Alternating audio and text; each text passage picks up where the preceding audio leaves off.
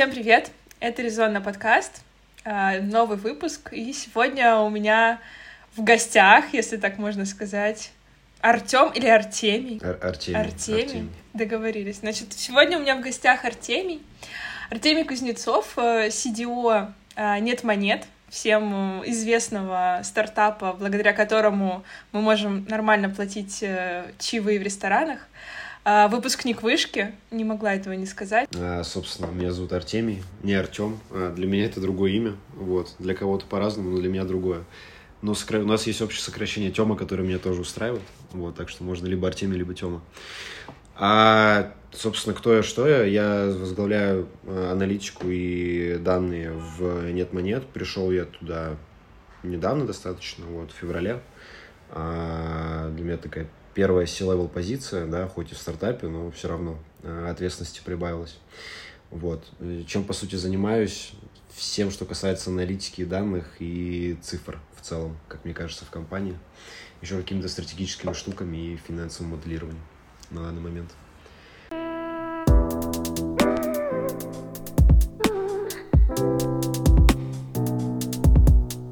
Давай начнем вообще с самого начала, как э, люди становятся CDO в стартапах. Когда ты понял и как вообще это произошло, что тебе интересна экономика и все связано с аналитикой, с данными? А, это такой вопрос, на самом деле, сложный, потому что он скорее растянут во времени. Э, Начиналось, началось мое знакомство с экономикой, мне кажется, классе в девятом. А началось оно забавно. А, Я учился в 218 школе в Москве, и мы любили гонять футбол. Э, И, соответственно, мы гоняли в него со старшеклассниками, и один из ребят вернулся с Всероса по экономике и сказал то, что ну, то, что он стал на нем победителем, я такой, о, что, по экономике есть какие-то всеросы и так далее, вот, а я до этого по большей части занимался, ну, скорее математикой. Не могу сказать, что там профессиональный какой-то математик и вот эти все задачи с раскрасками умею решать, да, скорее мне там нравилась там алгебра, геометрия, вот в таком духе, а вот все эти олимпиадные движухи не особо, потому что, как мне казалось, они не имеют какого-то прикладного смысла. Хоть мне и говорили, что, наверное, э, мне стоит туда э, идти, но у меня как-то душа не лежала. Вот. И он рассказал про экономику, рассказал немного про формат. Я такой, ну, в принципе, интересно.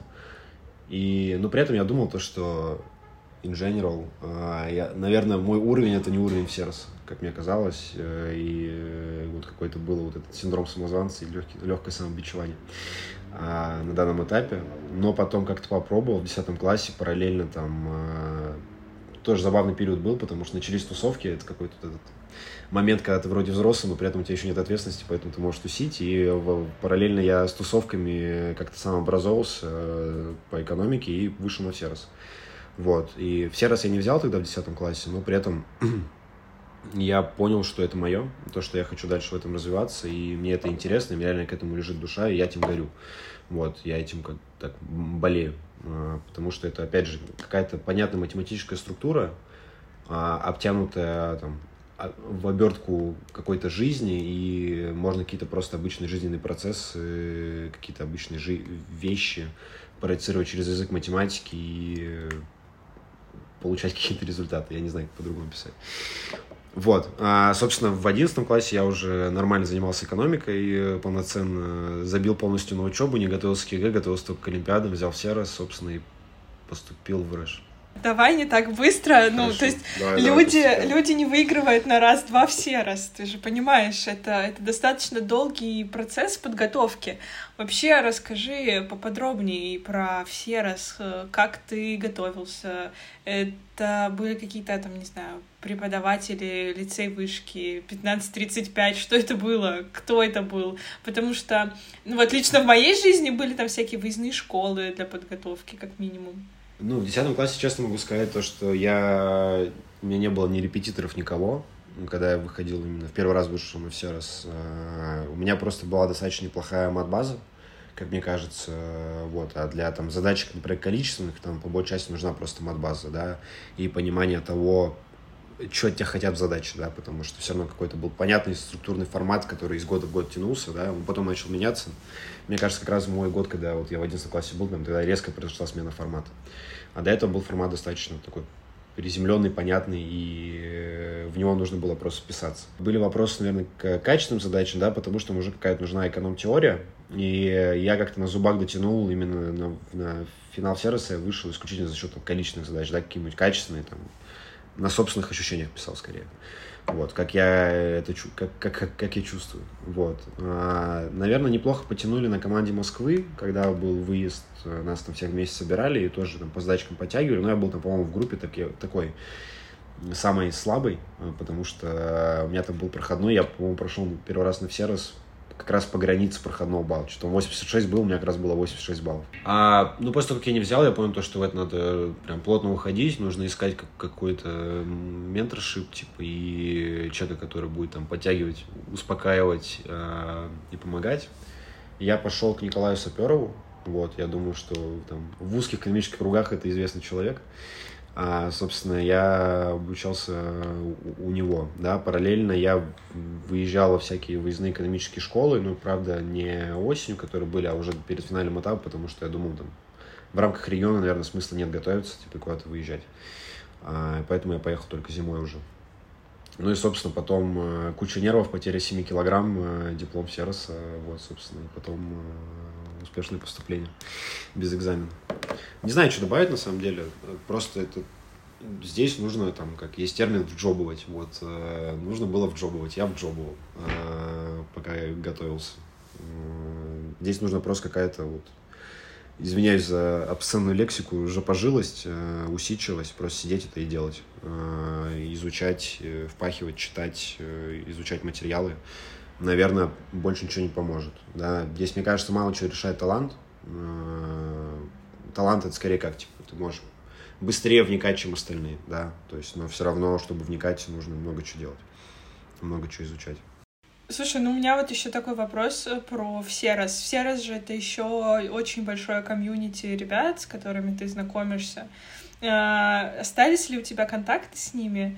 Э, и вообще, что можешь сказать про тех, кто вот выигрывает Всерос, кто проходит на заключительный этап? Что это за люди? Ну, это своего рода гики, могу так сказать. Вот, то, что они немного, ну как, все люди очень разные, потому что есть ребята, которые там умные, но тусовщики, я, наверное, вот был скорее из этой когорты, жестко пашешь, жестко отдыхаешь. Вот, бывали ребята, которые скорее такие более домашние, им интересно просто наука, учеба, э, такой образ жизни, да, и по большей части со многими я сохранил контакт ровно за счет того, что большинство победителей и призеров, они потом поступают в рэш, и ты как бы знаешь всю свою тусовку, весь свой курс заранее, потому что ты с ними все эти олимпиады писал. Но параллельно также ты остав... как контакты остаются и с ребятами, с которыми ты выезжаешь в выездные школы, я тоже общаюсь там э, с, с многими ребятами, которые потом пошли на МЕФ. Вот. Э, много общаюсь с ребятами, которые в вышку потом пошли, да, которые тоже были на финале все раз. Э, в принципе, контакты остались.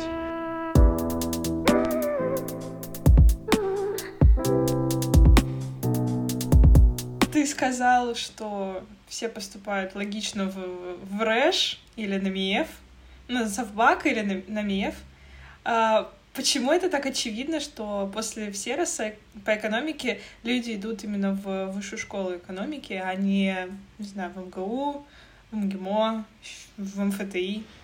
Mm, тоже хороший вопрос. Э, мне кажется, есть я про это думал какое-то время, почему именно раньше я пошел, да. Мне кажется, что когда ты в одиннадцатом классе и ты выбрал там путь обучения там, экономический, у тебя есть все равно какое-то вот а, внутреннее давление в рамках тусовки, потому что большинство уже и так идут в рэш, да, потому что у него какая-то сложилась э, клевая репутация. Э, хорошую, хорошая бакалаврская программа, плюс это еще совместный бакалавриат, то есть ты идешь не только в вышку, ты идешь еще там и в РЭШ, да, там за, за преподами, у тебя есть там liberal arts, у тебя есть хороший преподавательский состав, а параллельно ты смотришь на карьеру людей, которые уже выпустились из РЭШ, да, там первые выпуски, и у них там э, все очень хорошо в жизни. Весь, первый выпуск собака взять, э, там, э, который в одиннадцатом году поступали, получается, 15 год выпуска, 16 год выпуска, там они все в Лондонах, в Дубаях сидят, вот. Э, у них все хорошо. То есть, ну, конечно, это не, не показатель того, что если ты сидишь в Лондоне там, или в Дубае, то что у тебя все хорошо, но у них хорошие, успешные карьеры, которые достаточно быстро развивались. Вот. На самом деле здесь еще заложен байс того, что люди, которые поступают, типа, они в целом сами более усердные и трудолюбивые, вот, и они тоже вот эти трудоголизм в крови, и тебе нужно впахивать, там, если день прожил без э, какой-то пользы, значит, прожил его зря, вот. Long hours, типа 16-18 часов для тебя что-то привычное, да, это тоже bias, вот. Но все равно ты хочешь, наверное, прийти в комьюнити людей, которая вот будет, наверное, тебя как-то развивать, мотивировать и пушить, наверное, да, к какому-то саморазвитию, чтобы ты от них не отставал, да, потому что когда я приходил, я там тут тоже был так достаточно, ну, кусочный ленив, если так можно сказать, там, потому что мне математика легко давалась, типа, я там много забивал и э, так, в, в, в меру был лентяем. Вот, так пришел, э, сразу работать начал, сразу учиться, потому что там кто-то что-то делает, надо туда бежать. Не совсем здоровая ситуация, на самом деле, когда там работаешь на первом курсе, сразу куда-то друг другу вы на... начинаете создавать фома, а, скажем так, неосознанно создавать фома, а, и ты начинаешь пытаться все успеть, но при этом, если ты это проходишь через это, это проживаешь, и у тебя получается это, в этом процессе выжить, это очень клевый опыт, и он очень сильно бустит карьеру, мне кажется, в дальнейшем, потому что ты не боишься э, трудностей, что ли, да, не боишься, что что-то будет сложно. Ты относишься к этому как к задаче, не как к проблеме. Окей, okay. тусовка складывается после Всероса и после всяких выездных школ. Все, кто нацелены на экономику, идут в вышку. Окей. Okay. Большинство идут в рэш. Почему рэш, а не МИЭФ? Потому что я думаю, что э, там, пример выпускников МИЭФа ничуть не хуже примера выпускников рэш. Чем совбак привлекателен? Я искренне считаю, то, что МИЭФ — это хорошая программа, и это не учатся классные ребята, вот, и кажется, мне последние года, особенно когда я поступал, там начинал потихоньку тренд меняться, то, что в рэш, ну, вот этот флер какой-то исключительности, да, программы Рэш, он начинал спадать. Просто прошел период времени, да, и там много кто уже приходил, и постепенно люди начали как-то балансироваться, и многие ребята шли на МЕФ. А, в том числе за тусовкой, да, потому что в МЕФе там скажем так, более богемная, наверное, я не знаю, как по-другому сказать. Больше связи, больше нетворка, как мне кажется, больше каких-то возможностей двигаться. И, ну, при этом на МЕФе учатся классные, умные ребята. Вот, э, лично знаю многих. А, почему туда идут? Олимпиадники именно, да, почему именно в РЭШ? Мне казалось, они шли из-за этого тоже, опять же, какой-то вот вайба, который, наверное, исходил от программ, потому что МЕФ это все-таки что-то дорого-богато. Вот, а в РЭШ все-таки более какая-то такая а, академическая история. Обучение, целеполагание, магистратура европейская, PhD американская, вот это все. Вот, и, наверное, многие хотели, ну, тогда еще на старте думали все-таки про образование, вот, учебу. Там понятие нетворка, наверное, мало у кого было.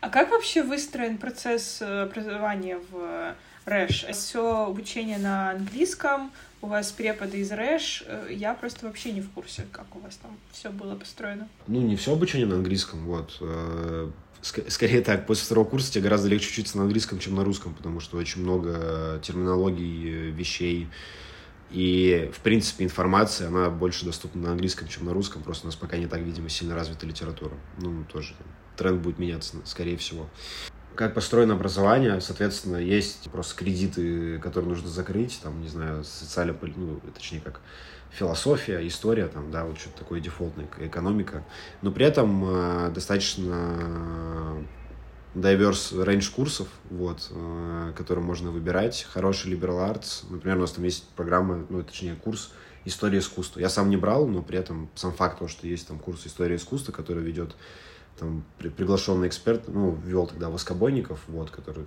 там, как я понимаю, достаточно крутой эксперт в своей области. Ну, наверное, это подкупает еще в том числе, да, когда программу выбираешь. Ну, а чем отличается это Liberal Arts от обычного курса по выбору?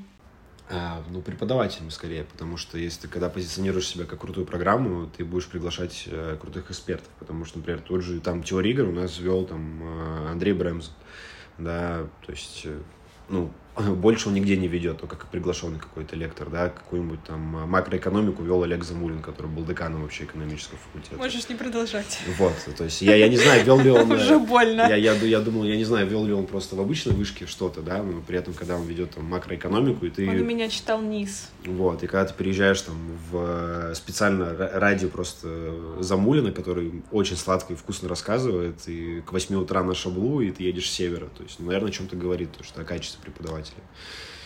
И, ну, в целом просто альма-матер еще Решки, там, она достаточно как сильно оседает, мне кажется, в душах людей, которые выпустились, выбрали академический трек, э, и, в принципе, репутация очень хорошая, поэтому достаточно легко привлекать было, по крайней мере, каких-нибудь топовых э, экспертов. По сути, тяжело сказать, как на МЕФе, потому что я не знаю, как на МЕФе устроено, да, то есть, э, и мне тяжело поэтому сравнить, потому что у меня, как бы, чтобы сравнивать, нужно понимать и там, и там.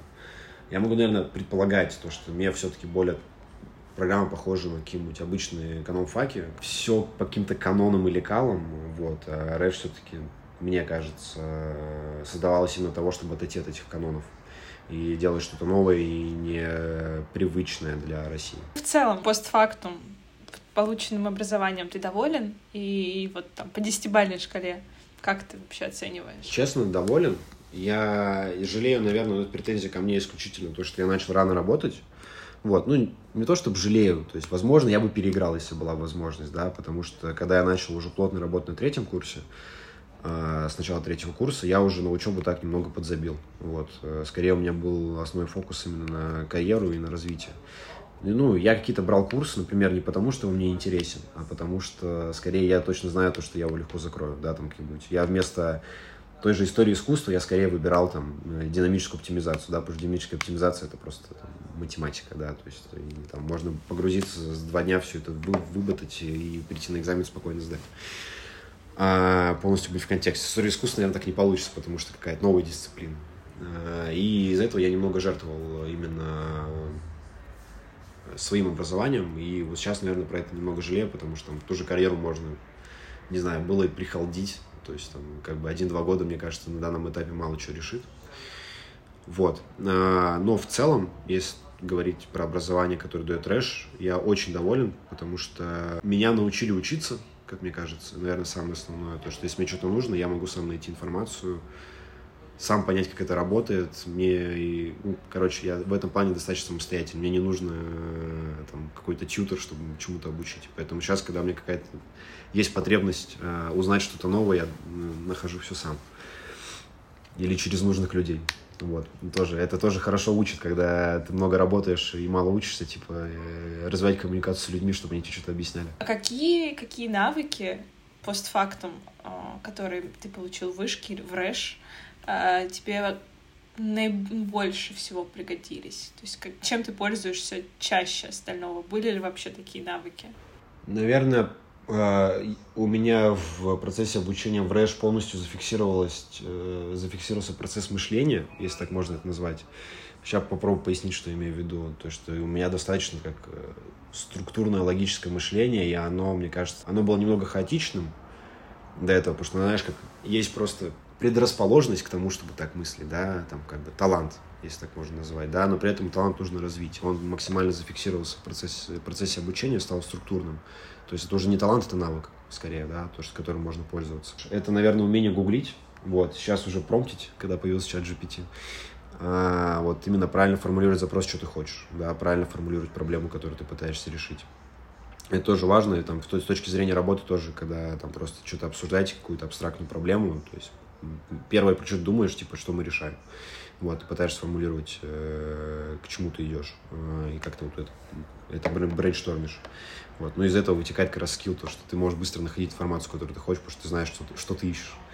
В целом, наверное, меня это процесс образования сделал лучше как человека, потому что много гуманитарных наук, э, много там, развития мысли, наверное, системы мысли, да, потому что ты изучаешь разные дисциплины, и ты смотришь разные системы мысли про то, как можно смотреть на мир.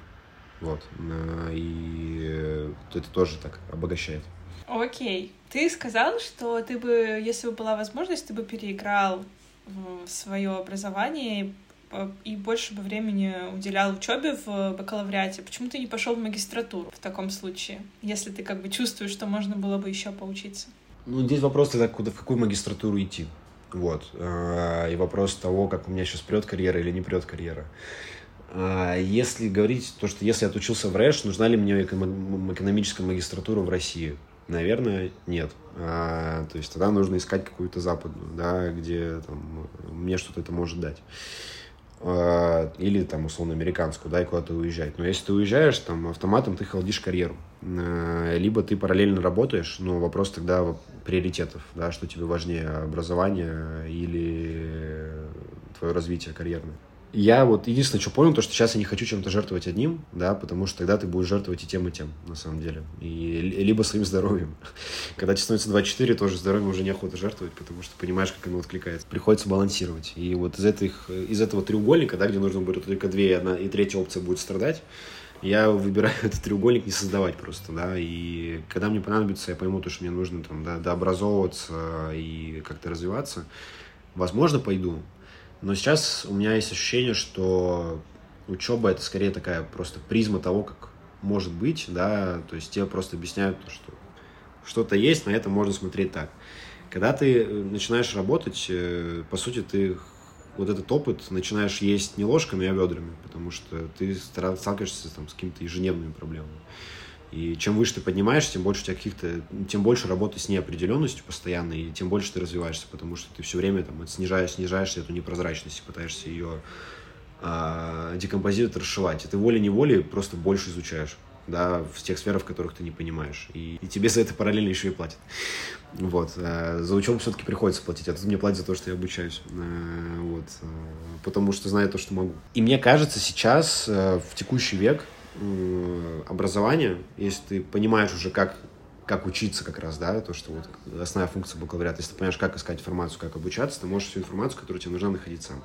Либо ты можешь находить людей, которые тебе могут это объяснить, и вы можете как-то взаимно обмениваться опытом, там, условно, что-то ему пригодится, да, из того, в чем ты шаришь, а другому человеку, а другой человек передаст э, то, в чем он шарит, да, это какой-то взаимный обмен информацией, синергия такая. Вот. Я скорее, наверное, смотрю именно, я больше сейчас верю именно в образование через нетворк или через людей. Просто нужно, нужно, нужна, нужна классная тусовка. Университет это и есть нетворк. Да, нетворк, да. Вот, ну, когда бакалаврский, это ну, точно нетворк э, стартовый, вот. И там вот какие-то связи. Ну, просто брать какую-нибудь программу MBA в Стэнфорде за 200 тонн э, за год или два, я не помню, и что ради нетворка, ну, как-то странно. Легче что-то свое делать и знакомиться с людьми нативно, наверное, исходя из деятельности, которую ты все осуществляешь.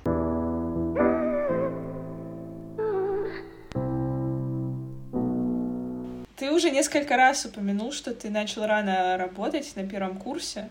Что это было? Что это за работа такая, которая тебя отвлекала от учебы в РЭШ?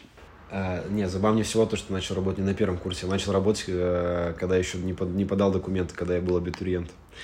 Вот. А... Это, это то, что не написано в твоем CV на LinkedIn, ну, 100%. В, в, в CV не написано, да, потому что, ну, это была, это была как именно проектная деятельность, там, это был ТАОП, да, я думаю, там, из, известно тоже слово в узких кругах, э, временный ассистент на проекте. Вот. Э, ТАОП или part-time intern, э, как кому удобней. И тогда как раз э, было что, два основных направления всегда, куда нужно идти, либо IB, либо консалтинг. Вот. Все, все шли только в это, все грезили карьерами именно в этих двух направлениях. А, потому что другого не знали. Вот. И такого бума IT не было, как мне кажется, на тот момент. А, собственно, у меня друг на год старше, он уже был э, part-time интерном в McKinsey, и они искали человека на временный проект. И он предложил, не хочешь ли попробовать, просто залететь, там, ну, как бы денежку платят, типа, ну и опыт. Я такой, ну, прикольно, давай за, за опыт залечу, и интересно посмотреть, что это такое. И там, на самом деле, такая, я не могу сказать, что прям очень интеллектуальная деятельность, когда ты э, без образования приходишь временным ассистентом, скорее там проверяется именно, насколько ты можешь увозить какую-то кропотливую, понятную работу, монотонную, и вот как раз-таки проверяется твоя усидчивость. И, не знаю, нормально залетела эта вся история мне, вот, хоть она была такая, ну, как я сказал, не шибко интеллектуальная, при этом Что прикольно. был за проект? А, да господи, там какой-то проект с э, компаниями, которые занимались грузоперевозками, что-то в этом духе. И им нужно было там счет фактуры проводить, э, что-то в таком духе, потому что у них людей не хватало. Э, вот. И по итогу я приходил абитуриентом, э, со мной приходили тоже какие-то ребята, которые там выпускники уже вузов были. Вот. И я из-за того, что у меня, в принципе, развита высокая рабочая этика, я там прям сидел, впахивал, там поздно уезжал, э, там все пытался доделать, и думал, что, типа, как можно это оптимизировать, да, какие-то искал там внутренние лайфхаки. Уже тогда начинал, типа, искать как хачить процесс. Вот, меня поставили по итогу как э, смотрящим, типа, за этими людьми, что я там э, доверенное лицо, там, глаза это ворон Одина, типа, который наблюдает, как кто работает э, в таком духе. Достаточно неплохо себя проявил, как меня потом предложили сразу же выходить, э, пройти упрощенный тест отбора в McKinsey на part-time интерна, вот, после этого проекта, потому что, ну, как я не, неплохо себя проявил, видимо ну как, просто это тоже звучит так, то, что работал в Макинзи. То есть я понимаю, там, когда ты, наверное, когда беем уже становишься, там, это, наверное, да, это Макинзи, да, потому что на что-то уже сильно влияешь, и от тебя много чего ждут. Вот, когда ты там part-time интер, ТАОП, звучит, звучит как девалюация, но это, наверное, там, это искренне будет.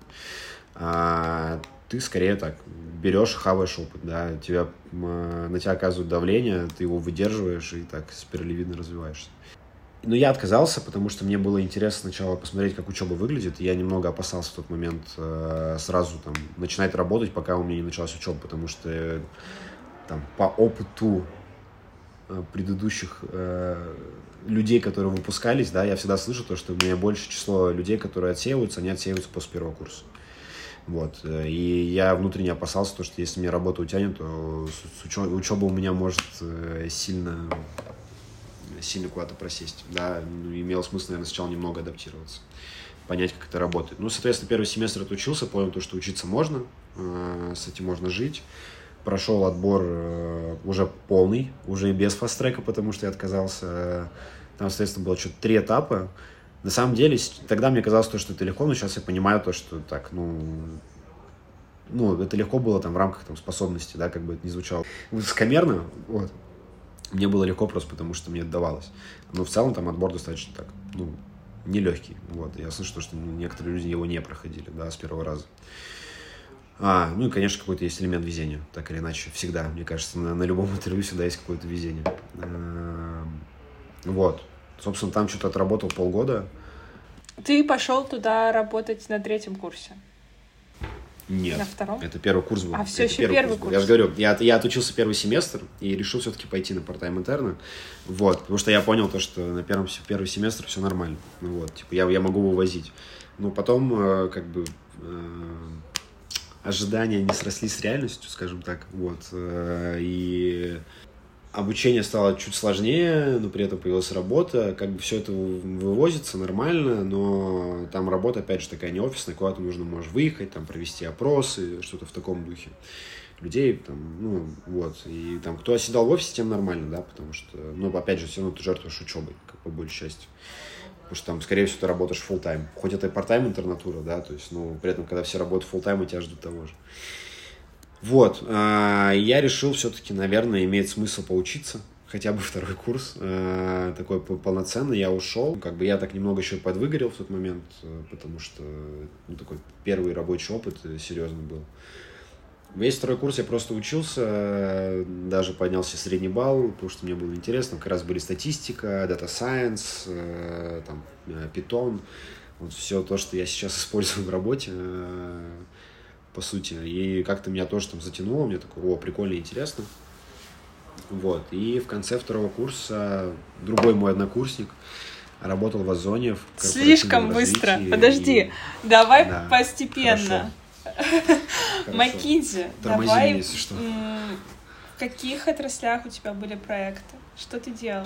Слушай, ну там как скорее, там э, ты просто берешь таски, которые сейчас есть доступны э, в, в приложении, там, Таопском, да, и их выполняешь.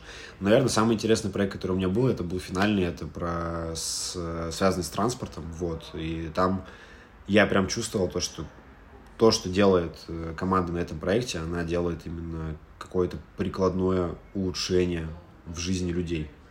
Прям вот, ну, прям чувствовалось value от того, что э, это делается. Потому что до этого, если какой-нибудь завод оптимизировать процесс, ну, клево, конечно, но, типа, меня просто это не драйвит, это не, для меня не особо интересно. А тут работа с данными, там, оптимизация, делать парковку платно или не делать, да, и ты, э, исходя из чего ты это делаешь, да, какой-то пропускной способности, там, не знаю, ну, вот какой-то вот этот а, урбанистический консалтинг, я не знаю, как это назвать по-другому.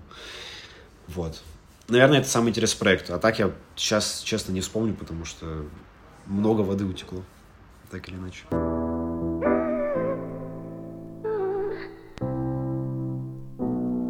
Ты поработал в консалтинге, вернулся в учебу на втором курсе. Почему ты решил дальше пойти в Озон и почему не другой консалтинг, а почему не обратно в консалтинг? Почему Data Science? В консалтинг, ну, как-то я понял, как это работает, я понял, э, что к чему, и опять же, там, все равно мне там было сколько, 20 лет на тот момент, если я не ошибаюсь. Если, да, 19 год, 20 лет мне было. А я думал, ну, как, странно фиксироваться на чем-то одном, если есть возможность попробовать. А там еще была как раз тема с Якомом, и я думал, блин, Яком это клево, да, то есть как идея. И она как раз тогда начала активно развиваться после 2018 года. Я чувствовал то, что в ней есть какой-то потенциал то есть для развития. И, в принципе, интересно посмотреть, как это устроено. Потому что это такая большая структура, так или иначе, и там можно поработать везде. И я изначально приходил в отдел клиентской аналитики, вот, э, в Озон, и мы занимались там э, анализом КЦ, там, структурированием проблем, и, ну, в принципе, достаточно так было тоже весело. Но я уже приходил, то есть я приходил хоть и на интерн, но по уровню я был джун, потому что у меня был за плечами какой-то опыт, да, и, наверное, типа, что отличает э, джуна от интерна, это не hard skills, типа, очевидно, это какая-то софтовая история, типа, то, что ты можешь там, хоть немного менеджить свое время, да, хоть чуть-чуть быть самостоятельным. У меня уже был вот этот элемент самостоятельности, то, что мне не нужно было из-за плеча заглядывать, постоянно проверять, что я сделаю, там, нормально или нет. Я мог сам себя челленджить и э, понимать, э, грамотно это сделано или нет. Вот, поэтому как бы этап интерновский был достаточно такой простой, быстро пришел на джуна там за два месяца. Потом на джуне я сидел, кстати, достаточно долго, год. А потом, соответственно, стал медлом. После медла через полгода сеньором. И после сеньора еще через полгода я стал, э, соответственно, этим тем лидом. Почему именно Яком я сказал, да, ну, почему, почему не, давай так сформулирую, почему не консалтинг, потому что скорее хотелось что-то новое попробовать, почему Яком, потому что айтишка прикольно, интересно, развивается, ну и там скиллсет требовался тот, который, э, тот, который, которым я обладал. Вот, на тот момент, в котором мне было интересно развиваться, как раз там работа с данными, числа, ну, какая-то, как бы, да, данные не врут, да, то есть и возможность э, создавать прозрачность по поводу каких-то проблем, искать какие-то инсайты в этом всем. Вот, мне было это прям так интересно. Но удивлением до сих пор это драйвит, и мне до сих пор интересно работать руками. Ты углубился в Data Science еще в Рэш, тебе понравилось, и ты решил, что надо попробовать себя в этом после консалтинга. На тот момент, на самом деле, я до сих пор не могу себе задефинить, что такое Data Science. Э, если честно, это такая ну, непрозрачное понятие, ты знаешь, как продукт менеджер Кто такой продукт менеджер Типа, ну, там, как бы, в зависимости от той компании, где ты работаешь, в зависимости от того проекта, от того, что ты делаешь, да, потому что есть продукт менеджер который просто проект, а есть продукты, которые там э, мини-SEO. Вот. Это точно так же Data Science. Типа, нельзя сформулировать, что это такое. В каком-нибудь мете, да, в бывшем Фейсбуке, там, Scientist — это продуктовый аналитик обычно а где-нибудь это еще э, инженер машинного обучения. Вот, ну, разработчик там, и так далее. Это, такая, Нормальный это такая, типа, да, размытая немного история, как мне кажется. Ну и то, что я там читал там, от людей, которые там сильно эксперт не меня, вот, сильно-сильно, которые там э, глубоко в этом закопаны. А я бы скорее говорил то, что меня, наверное, не Data Science привлекал, а вот именно, в принципе, аналитика как таковая, вот, и анализ данных, и немного data science а, немного там машинного обучения. А, я вот в этой постоянно каше варился, да, в зависимости от задач применял, соответственно, то, что мне требовалось. Когда надо был дата-сайентистом, когда надо был продуктовым аналитиком, когда надо был дата-аналитиком, когда надо был дата-инженером. Вот, и такая достаточно версатильная позиция получалась, емкая. Делал все, что требовалось от нее. Вот, поэтому я даже сейчас не могу четко сформулировать то, что у меня профиль там. Я там, я не email инженер точно, я не дата сайентист, я не дата аналитик, у меня где-то так все в перемешку. Ну вот это твоя э, открытость к тому, чтобы попробовать э, все разное и сразу как ты думаешь, это помогло? То есть это было драйвером твоего такого быстрого роста в Озоне или все-таки это какие-то софт-скиллы? Мне кажется, по большей части это как синергия, потому что у нас достаточно была молодая команда. С одной стороны, я приходил, тем более еще достаточно рано, и я был готов брать на себя ответственность и э, делать все то, что от меня требуется, чтобы там какие-то задачи были сделаны. Вот. Э, именно рабочая этика, наверное, э, позволяла вот работать этому меритократичному подходу. Не просто то, что ты в хороших отношениях там, с начальником, поэтому тебя там, поднимают, а именно то, что ты много делаешь. Вот. И у нас был и исключительно меритократичный подход в плане повышения и там, расширения зон ответственности. Готов, пожалуйста, попробовал, получилось, типа, иди дальше. То есть беги, беги, беги, беги. То есть э, не стой на месте. Я думаю, что по большей части это определило. Ну и плюс ко всему, это просто живой интерес к тому, что ты делаешь, потому что невозможно там впахивать по 18 часов в день, да, в какие-то периоды, или увернайтесь, там, у меня бывали периоды, когда я по три дня не спал подряд. Ну вот, без шуток, то есть, э, там, ну, 70, 70 часов мой максимум был, когда я работал 70 часов подряд. Но это определяется не тем, то, что тебе нужно сделать, а тем, то, что ты хочешь это сделать, вот, потому что тебе интересно это сделать, и тебе интересно именно работать над, чем над тем, то, что ты работаешь. Иначе это просто прямой путь к выгоранию, то есть, если ты работаешь тем, то, что тебе неинтересно там столько времени, времени, ну, там, 2-3 недели и все, и потом в Кащенко уезжаешь. До свидания. Почему, если ты хотел попробовать себя в e-commerce, почему ты выбрал именно Озон? Почему не любую другую компанию? Ну, а что там было на тот момент? Типа, был Wildberries, который достаточно такой, типа, закрытая структура, как мне кажется, вот. Э, а был Яндекс Маркет, ну тогда еще Беру, насколько я помню, когда они со Сбером совместно коллабились, вот. Ну там тоже каких-то были на начальных стадиях все это. Ну и там третий крупный игрок там это Озон. Я не знаю, там Сбермаги Маркет тогда еще и Инстамаркет, по-моему, он только-только запускался, насколько я помню, как проект. До того, как его Сбер выкупил. Ну, Сбер как раз выкупил, когда Беру, насколько я понимаю, типа развалилась с, с. Вот. А Озон такой, ну, древнее, понятное название, там, понятный игрок, там уже работают знакомые люди, которым нравится, там, и плюс они ищут людей, я такой, ну, давай попробуем, вот. Поэтому Озон. Я шел без каких-либо ожиданий, то, что именно это Озон. Мне скорее важна была область, да, то, что это Яком. Но потом Озон начал быстро расти достаточно. Вот. Там ковид сильно повлиял тоже на рост. А можешь сравнить э, Озон и Макинзи? То есть я имею в виду коллеги, корп-культура, как вообще в целом после тройки, после... Как будто бы это разные сферы. Ну, я сказал бы то, что на самом деле они не особо сравнимые, потому что это разные просто виды деятельности. Все-таки McKinsey это такой вот э, э, постоянно, наверное, давление какое-то, которое э, внутреннее есть типа, на самого себя в том числе. Достигаторы там такие Ну работают. да, да, да. Но это не, это не есть плохо, то есть вопрос то, что просто в, Азо, в, в Озоне скорее там дают время, да. Как будто больше доверия, что ли. Но я думаю, что если говорить про доверие, это сильно роляет с точки зрения того, кем я заходил в Макинзи, да, потому что я приходил топом, да, там как бы странно к себе требует доверия, когда я ничего не показал еще. Вот, здесь я заходил и рос внутри, типа, и это доверие я заслужил, да, и мне было легче работать, потому что я понимал, что где-то можно подольше, да, где-то можно глубже закопаться, просто правильно скоммуницировать, почему я хочу в это уходить. Вот, а там все-таки, ну, потому что это еще внутренняя работа, да, ты все-таки работаешь внутри компании, и у тебя стейкхолдер это твой, там, типа, именно скип-менеджер, да, условно, каких-то историй, с ним легче договориться. Когда у тебя стейкхолдер это клиент, по сути, а, то, что, ну, точнее, нет, неправильно говорить, то, что стейкхолдер клиент, ну, то есть ты работаешь на клиента, да, тебе нужно доносить там результаты именно до клиента. Тут сложнее, потому что, типа, на тебя оказывается время, типа, что быстрее надо, типа, качественнее надо и так далее. Это, это клевая точка роста, когда ты можешь и то, и то одновременно делать. Но в тот момент мне больше подходил, наверное, Озон. А, вот. Но по итогу, там, flash forward, а, то есть я немного соскучился именно по этой культуре беготни, вот, бесконечной, а, где нужно все и сразу делать параллельно, поэтому я ушел в стартап. Ну, давай еще чуть-чуть про Озон. Давай. А, что для тебя было самым успешным ну, не знаю, проектом или каким-то внутренней задачей, если это не идей? А, да, и, ну, нет, я думаю, не идей, если я там без цифр буду описывать просто то, что я делал, и без, без алгоритмов э, того, как я это делал. когда я стал тем лидом, мне уже начали какие-то проекты такие более крупные сыпаться, долгосрочные, там, типа, знаешь, там, полгода, год, которые могут идти. Вот. Э, год, если неэффективно делаешь, полгода, если эффективно, да. А, собственно, да, у меня первый крупный проект был, это ресурсное планирование на сортировочных центрах. Вот, а этих сортировочных центров там по России там больше сотки было на тот момент. И нужно было планировать, какое количество людей нужно нанимать, да, на каждый объект. Э, и это такая достаточно ну, дорогая операция, да, потому что там э, на каждый день нужно подобрать.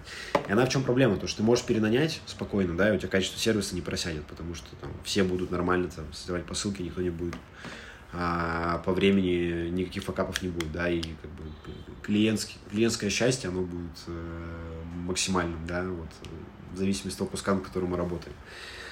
Если говорить, ну, при этом ты будешь сильно перетрачивать. Или, с другой стороны, ты можешь не перетрачивать, да, с, юнит экономику свести в очень хороший, но у тебя сроки доставки будут переноситься там на 24 5 дней там, и так далее. Там, и как бы, скорее всего, клиент не вернется пользоваться.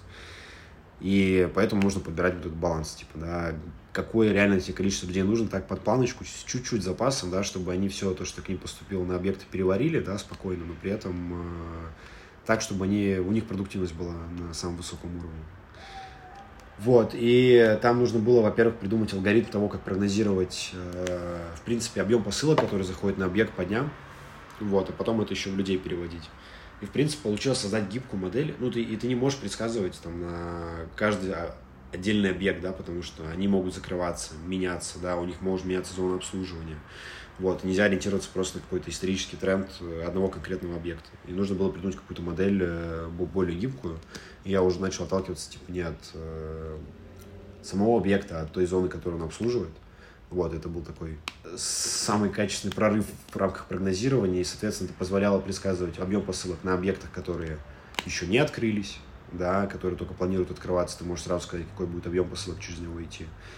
А, дополнительно ты можешь гибко менять зону обслуживания, да, понимать, сколько там, насколько количество, какое количество посылок там увеличится, уменьшится, да, и у тебя прогнозы, они э, автоматически агрегируются. Мы еще дополнительно построили процесс операционной команды, где они передавали, какие полигоны будут на каком объекте, да, по итогу, там, с какой даты смены. И по итогу смогли полностью автоматизировать этот процесс э, прогнозирования. И там достаточно хорошо поднялся скор э, средней точности, там, по-моему, с 71% до 93%. Вот. И, ну, в деньгах могу сказать, то, что там экономия была большая. Вот. Если чтобы точные цифры не озвучивать. Ну, по моим, по моим подсчетам большая, да. Там единственная проблема потом, это дальше нужно приземлять на операции, заставлять их этим пользоваться, чтобы процесс найма был выстроен. Вот. Это, наверное, такой самый большой челлендж был. Но это челлендж уже не мой, скорее а моего менеджера был в тот момент, потому что он там за ПМФ отвечал, а не я. А что было самым большим провалом в Озоне? Было ли вообще такое? Я какого-то крупного прям не вспомню, на самом деле. А какие-то мелкие я просто забываю. Вот, ну давай так, то, что всегда есть какие-то факапы, вот, всегда что-то может э, пойти не так. Другой вопрос, типа, отношение к этим факапам. Если у тебя нормальное руководство, и, а ты сам нормально относишься к своим э, неуспехам, это скорее точка роста. То есть я не верю там, в негативный опыт. Я верю в то, что из любого опыта ну, можно выносить урок. Да? То есть либо делать это травмой, либо выносить урок. Э, то есть травмой для себя я ничего не делал. Я просто... Э, Здоровое отношение с работой. Да, да, да. да. Ну а что, зачем самого себя костерить постоянно? То есть ты уже прошлое не исправишь, но выводы можешь сделать. Типа, я просто сделал выводы.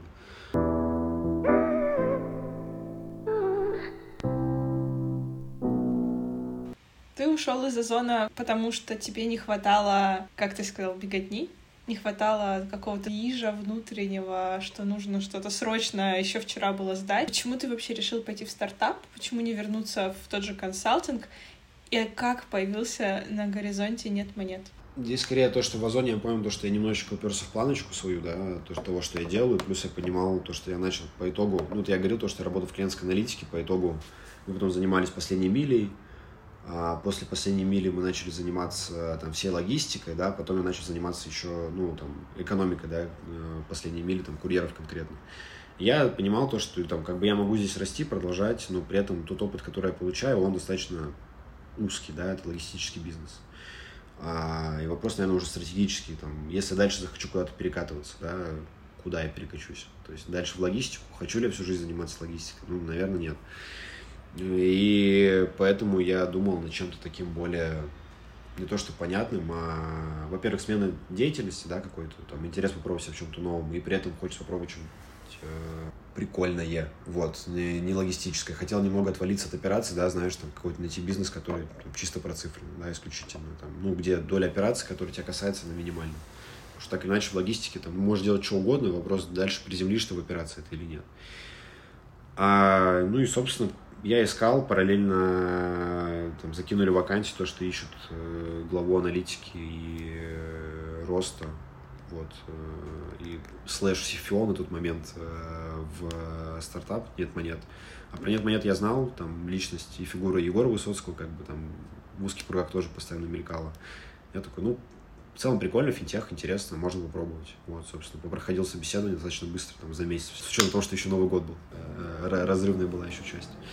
Вот, приземлился там.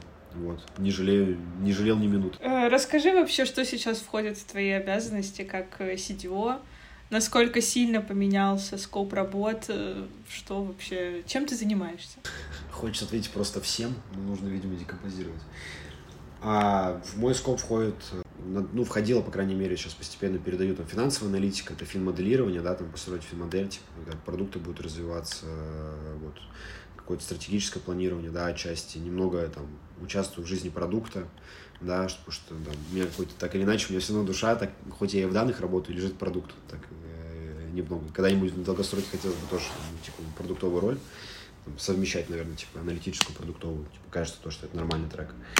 Вот. А, по большей части сейчас первые полгода я занимался больше инфраструктурными проектами. Вот, именно какой-то построить инфру по то, чтобы можно было что-то анализировать. Э, там, какой-то небольшой people management там, в плане разделения команд, э, кто чем занимается, у каких обязанностей, там, найм, да, вот сейчас я там практически укомплектовал линейку там своих людей, которые мне нужны, э, вот.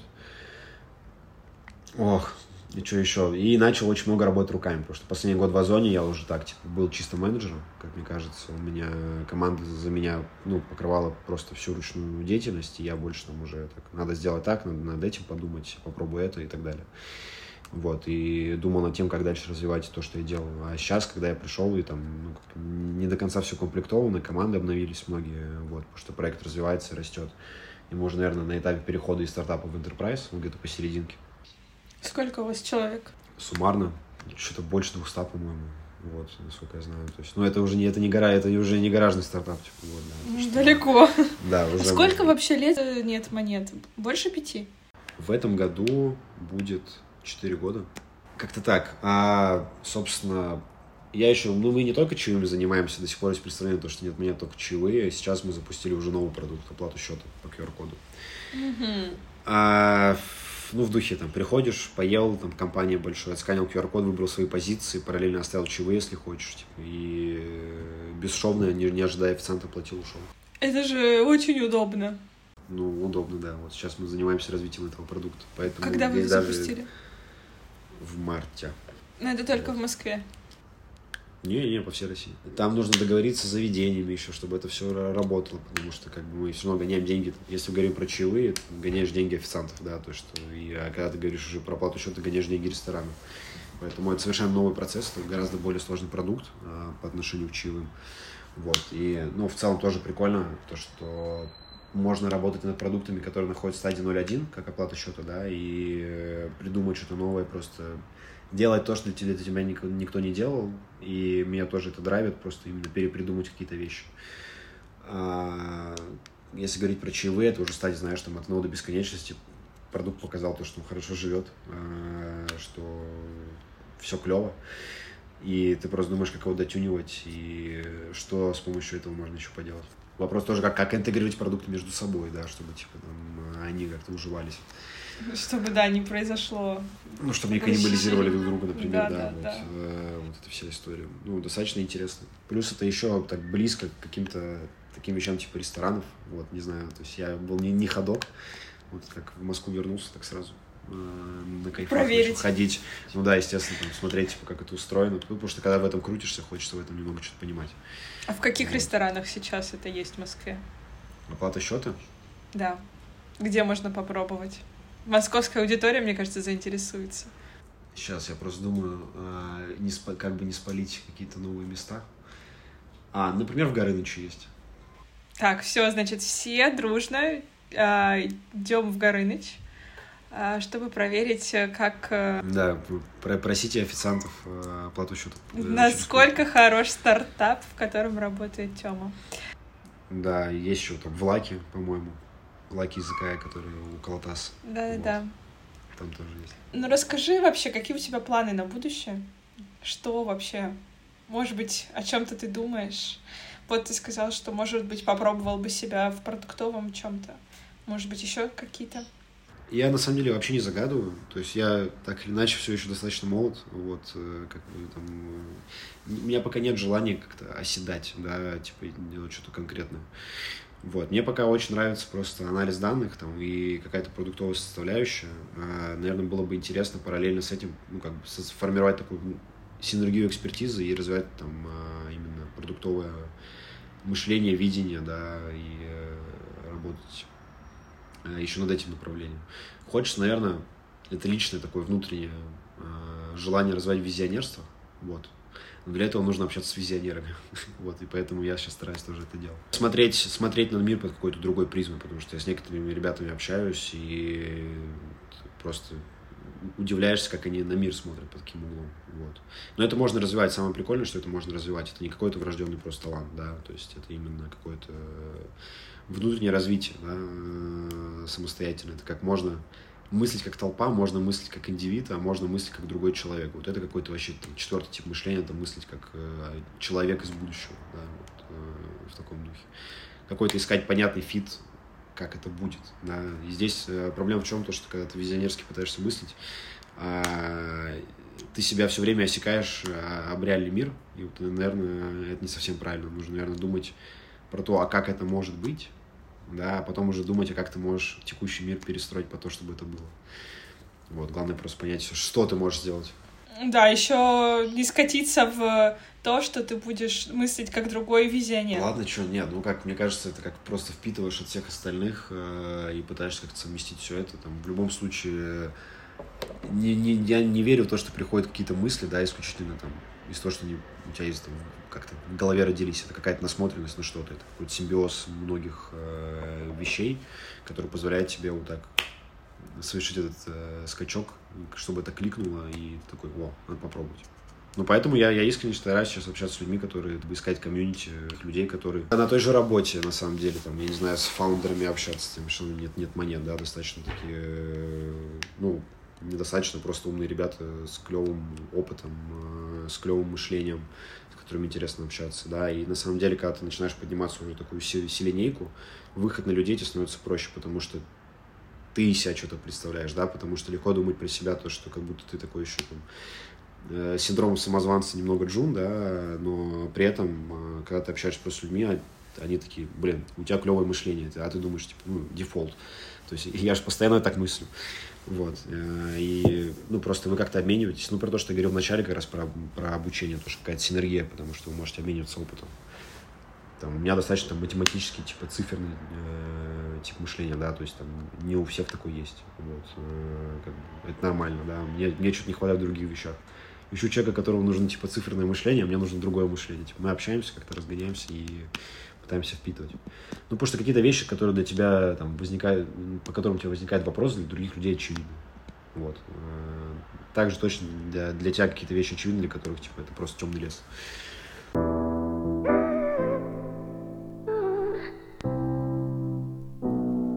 Я думаю, на вот этой интересной ноте я бы перешла уже к заключительным а, вопросам, потому что мы тут с тобой уже наболтали на целый час. У меня есть э, ну, так три, наверное, вопроса. А, Четыре, окей, четыре вопроса. Как найти, ну, если громко говорить, дело жизни, а если по-скромному, найти то, чем ты будешь заниматься и что будет тебе интересно, и как ты считаешь, нашел ли ты это дело? Вот Data Science — это оно? Я не могу сказать, что это только оно. Скорее, когда ты чем дальше развиваешься, тем больше тебе интересно какие-то другие области погружаться, и ты как бы так нарастил здесь, хочешь нарастить еще там, ну, просто у тебя есть желание какое-то разбираться во всем, и это какой-то, ну, как раз-таки шлейф нездорового трудоголизма, да, и сохранение вот этой интереса такого детского, да, к тому, что ты делаешь, просто, знаешь, там, сесть закопаться на выходные, просто какую-то тему, там, маркетинга, да, просто и сидишь, и, там, э, закапываешься просто, чтобы понять, как это работает, да, чтобы, чтобы легче выстраивать коннект с людьми. Вот, и так, так совсем. Вот. Я не могу сказать, что нашел свое дело своей жизни. Наверное, дело своей жизни, оно как-то выражается в собственном бизнесе, наверное. То есть, ну, для меня. То, что ты, ну, ты не в найме работаешь, а ты именно что-то создаешь там, чисто свое под себя там, э, и развиваешь это, и веришь в это исключительно, да. То есть, э, пока что не нашел, вот. Э, но при этом я понимаю, что мне просто нужно много еще учиться, вот, и образовываться. Когда-то приду к этому. Как это искать? Э, мне кажется, нужно просто к себе задавать вопрос, что вообще тебе интересно, вот, где ты хочешь развиваться. Это не обязательно отталкиваться от того, что ты умеешь, да, а отталкиваться от того, что тебе интересно, потому что научиться-то можно всему. Просто нужно какое-то усердие для этого. Вот. И здесь самое важное, как мне кажется, это не просто жить э, желанием и ощущением того, что это будет все легко играть, даваться, потому что тебе это интересно. Будут моменты жесткой просадки, когда ты такой, мне это все не надо, я это вообще все не мое, я от этого устал, мне, мне это не нужно. И надо эти моменты просто учиться переживать, развиваться, наверное, как-то эмоционально, лучше регулировать свой какой-то э, процесс выгорания, да, ну, развивать там заботу о себе в том числе, да, чтобы как-то лавировать между всеми этими состояниями. Ну и главное, мне кажется, невысокие ожидания к себе не ставить, просто делать, делать, делать. Вот. Э, что-нибудь да получится. Поймешь на, на, на берегу. Вот. И, наверное, хоть и ожидания не ставить, нужно развиваться. Так или иначе. Стремиться к развитию. Не проживать день пусто. Окей. Okay. Кем ты мечтал стать в детстве? А, моя, мама, моя, моя мама утверждает, что водителем троллейбуса. Вот. Я этого не помню. Слушай, да каких-то мечт особо не было. Знаешь, у меня просто я пока рос, у меня какой-то не было, знаешь, какой-то авторитетной фигуры, там, потому что когда ты хочешь кем-то стать в детстве, ты, наверное, какой-то авторитет ориентируешься, то, что у тебя есть Человек-паук, хочу быть Человеком-пауком, да, там, на уровне, там, четырех лет рассуждаю. Из-за того, что у меня не было авторитетов, мне просто скорее было интересно что-то делать конкретно, да, там, наверное, меня тянуло прям к математике всегда, потому что она легко давалась, и мне было интересно именно в этом, в мире цифр там, э, жить. При этом я не какой-то там гиперматематик, там, я не всеростник и не близко, да, то есть у меня нет вот этого таланта базового, чтобы вообще там выйти на это. Там нужно именно усилия, усилия прикладывать, а мне это вот, вот там математика мне уже не особо интересна, вот, которая там используется. А, но при этом мне вот этот блок, который мне дается, мне он очень интересен, и я люблю там рассуждать через математическую призму. Я думаю, что если так рассуждать, типа, я бы, наверное, что-нибудь техническое искал. Вот, э, в детстве. Если у меня был какой-то авторитет, ориентир, типа, наверное, был бы такой, ну, базово, мне кажется, я о чем-то конкретном не мечтал. Хорошо, но тем не менее ты все-таки связал свою жизнь с математикой. Если бы вот сейчас тебе бы предложили поменять то, чем ты занимаешься, не быть, не занимать позицию CDO в «Нет монет», но при этом у тебя абсолютно неограниченный выбор, у тебя нет никаких там constraint, budget constraints, ничего нет. Ты можешь выбрать все, что угодно. Занимался ли бы ты тем же самым или шел бы во что-то совсем другое? Ну, я просто как точно занимался бы тем, то, что я занимаюсь сейчас, потому что мне это драйвит. Я не хочу работать там над, над тем, то, что меня не драйвит, да, все равно должно быть какое-то вот именно собственное желание, типа, что-то делать в области, вот в своей области. То есть нет такого, что я через палку хожу на работу и такой, а, опять данные, опять аналитика. Как же мне это надоело. Вот у меня такого нет. Я наоборот скорее, там, о, клево, сейчас что-нибудь придумаем новое, что-нибудь посмотрим, что-нибудь изучим. Вот. А, но если говорить про какие-то смежные области, я уже упоминал то, что, наверное, хотел бы больше продуктово как-то развиваться. Наверное, это такие продукты там, айтишные, да, более сложные, потому что каким-нибудь продуктом, я не знаю, в машинном обучении, там, или позиция там CPO, да, которая вообще за продуктовое видение отвечает э, всей этой истории. Там, конечно, тоже очень много подводных камней есть. Это, мне кажется, тоже такая достаточно романтизированная профессия. Вот, но меня эти сложности особо не пугают. Вот, поэтому. И, в принципе, я там вижу по каким-то позициям тоже в LinkedIn, а, что есть люди, которые совмещают там позицию CDO, CPO, потому что они, ну, такие, как бы, часто логично бывает, если у тебя чисто дата-дривен продукт, э, если ты отвечаешь за то и за то, ну, это нормально, потому что одно без другого жить не может, на самом деле. в этом и прелесть аналитики, наверное, для меня э, в целом там, немного в сторону уйду, то, что ты, у тебя какой-то конкретной зоны ответственности нет. Ты, ты ответственен везде, типа, ты везде можешь задать value, типа, что в операциях, ну, что в продукте, что в финансах, э, что в маркетинге, да, типа, просто, и потому что у тебя есть э, приземление на реальный мир, типа, как он на это реагирует, на, на их действия, вот, и ты можешь сказать слабые болевые точки, как-то и чтобы в этом понимать, тебе нужно понимать домен, в котором ты работаешь. Поэтому ты автоматически развиваешься, когда ты начинаешь в это закапываться. Там, условно, уйдешь в операции, закопаешься в операциях, ты станешь операционистом. Типа, ты поймешь, по крайней мере, как работает базовый процесс. Да? То есть ты поймешь глубже, ты будешь общаться там, с операционным директором. И ты можешь вот этот э, все в себя вбирать. Вот. Это, это клевая позиция. Ну, это такая э, позиция, которая открывает тебе возможность вообще в любую дальше сторону. Ты нужен везде и всегда. Ну, в принципе, да, если я пойму то, что прям так, это вот я начинаю там, типа, с основной точки зрения аналитики разбираться, то есть мне нужно погрузиться в процесс, там, погружаюсь в процесс, там, раскапываюсь и такой, о, прикольно, мое, да, условно, типа, там, возможно, в это стоит перекатиться, да, если там дается. Вот, потому что, ну, как, ну, это не то, что это легкая дорога, да, взять и перекатиться, да, ну, ты просто можешь там глубже закапываться, нативно просто понимать, как тебе вообще эту, да, и, как правило, из-за того, что у тебя не замыленный взгляд, ты можешь предлагать клевые, интересные идеи, потому что ты не постоянно в этом варишься, да, ты просто приходишь, что-то услышал, такой, о, а может так, и это даже может приземлиться, вот.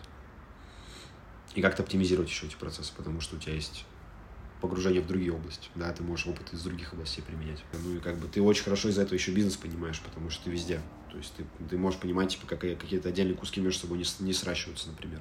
Последний вопрос, уже ставший традицией в подкасте. На чем нужно сконцентрироваться, чтобы достичь успеха? У тебя есть какие-нибудь топ-3 или топ-5 советов? Что, а что есть успех? У меня такой вопрос.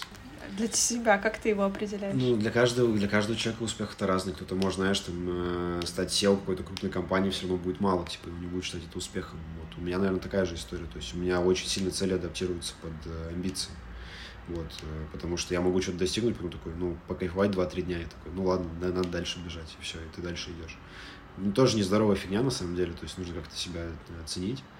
А, ну, мне кажется, нужно исходить типа, из как, определения того, что каждый себя понимает под успех. Для меня успех, ну вот, если говорить с точки зрения какой-то деятельности, когда я не нужен для того, чтобы работало все без меня. Ну вот, типа, чтобы все работало без меня просто, да, то есть, значит, типа, все построено настолько хорошо, что я не являюсь ботлнеком. Но это успех, это успех с точки зрения, наверное, деятельности, да, конкретно, типа, там, завершенности э, того, на чем ты работаешь. Если говорить про личный успех, наверное, это больше про эмоциональную историю, когда ты просто понимаешь то, что, типа, ну, все клево, все круто, вот, то, что у тебя нет какого-то фома, у тебя нет э, синдрома самозванца, вот, то есть ты приходишь домой, там, у тебя все хорошо, не знаю, то есть типа, ты можешь себе многое позволить, наверное. Ты можешь быть собой, вот, наверное, наверное, так, типа, вот, э, то, что у тебя нет с этим проблем. Это звучит как fuck you money, типа, наверное, вот, э, но я не это имею в виду. Ну, а советы-то? Как к этому прийти?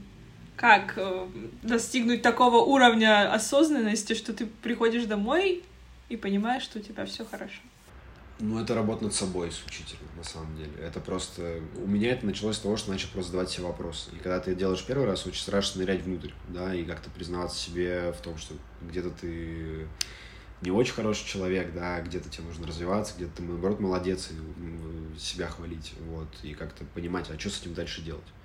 Вот, и искать пути для разрешения внутренних конфликтов и внутренних проблем. Но когда делаешь это в первый раз, любая трудность, которая у тебя в жизни потом, с которой ты сталкиваешься, ты воспринимаешь это, опять же, не как проблему, как задачу. То, что такое, ну ладно, я через это проходил, нужно просто на какое-то время нырнуть там а на самое дно, соприкоснуться с этим дом, понять то, что дальше уже ты не падаешь, и просто потом наверх отталкиваться. Вот, это постоянно такая работа над собой, ну, постоянно наращивание вот этой осознанности, просто быть честным с собой и как-то определять свои точки роста, над которыми нужно расти где нужно развиваться. Это сильно, на самом деле, на, на карьеру в том числе влияет. Вот, просто потому что если ты понимаешь собственную ценность, типа, ну, ты, да, то есть типа, тебе легче двигаться. Наверное, важно понимать то, что работает по большей части очень похоже на обычную жизнь. Типа, не нужно отыгрывать другого человека. Ну, я тоже к этому как-то не, не, не... Да, я не так... Это я, интересная мысль. Я, я, я не так давно к этому пришел, то есть, ну, ты работаешь с теми же людьми, которые походят по тем же улицам, что и ты, вот это точно такие же люди, вот, и к ним может быть точно такой же подход, как ты подходишь, там, я не знаю, к обычным людям в обычной жизни, вот. Все любят доброту, все любят искренность, поэтому зачем менять свою личность на другую субличность, э, когда ты переходишь э, порог офиса.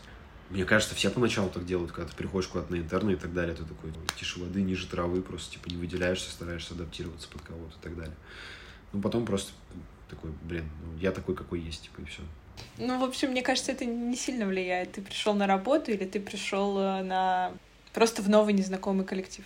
Ну, понятно, что на работе тебе что-то требуется конкретное. Ну, типа, по сути, твой рост, на самом деле, чем дальше ты идешь, он строится больше на софтовых вещах, чем на хардовых, да, то есть, типа, именно как ты коммуницируешь, как ты можешь, типа, с людьми найти контакт, как ты можешь а, с ними себя вести, как ты можешь там где-то похамелеонить и так далее, то есть, и это похоже просто на обычную жизнь, да, ну, по факту.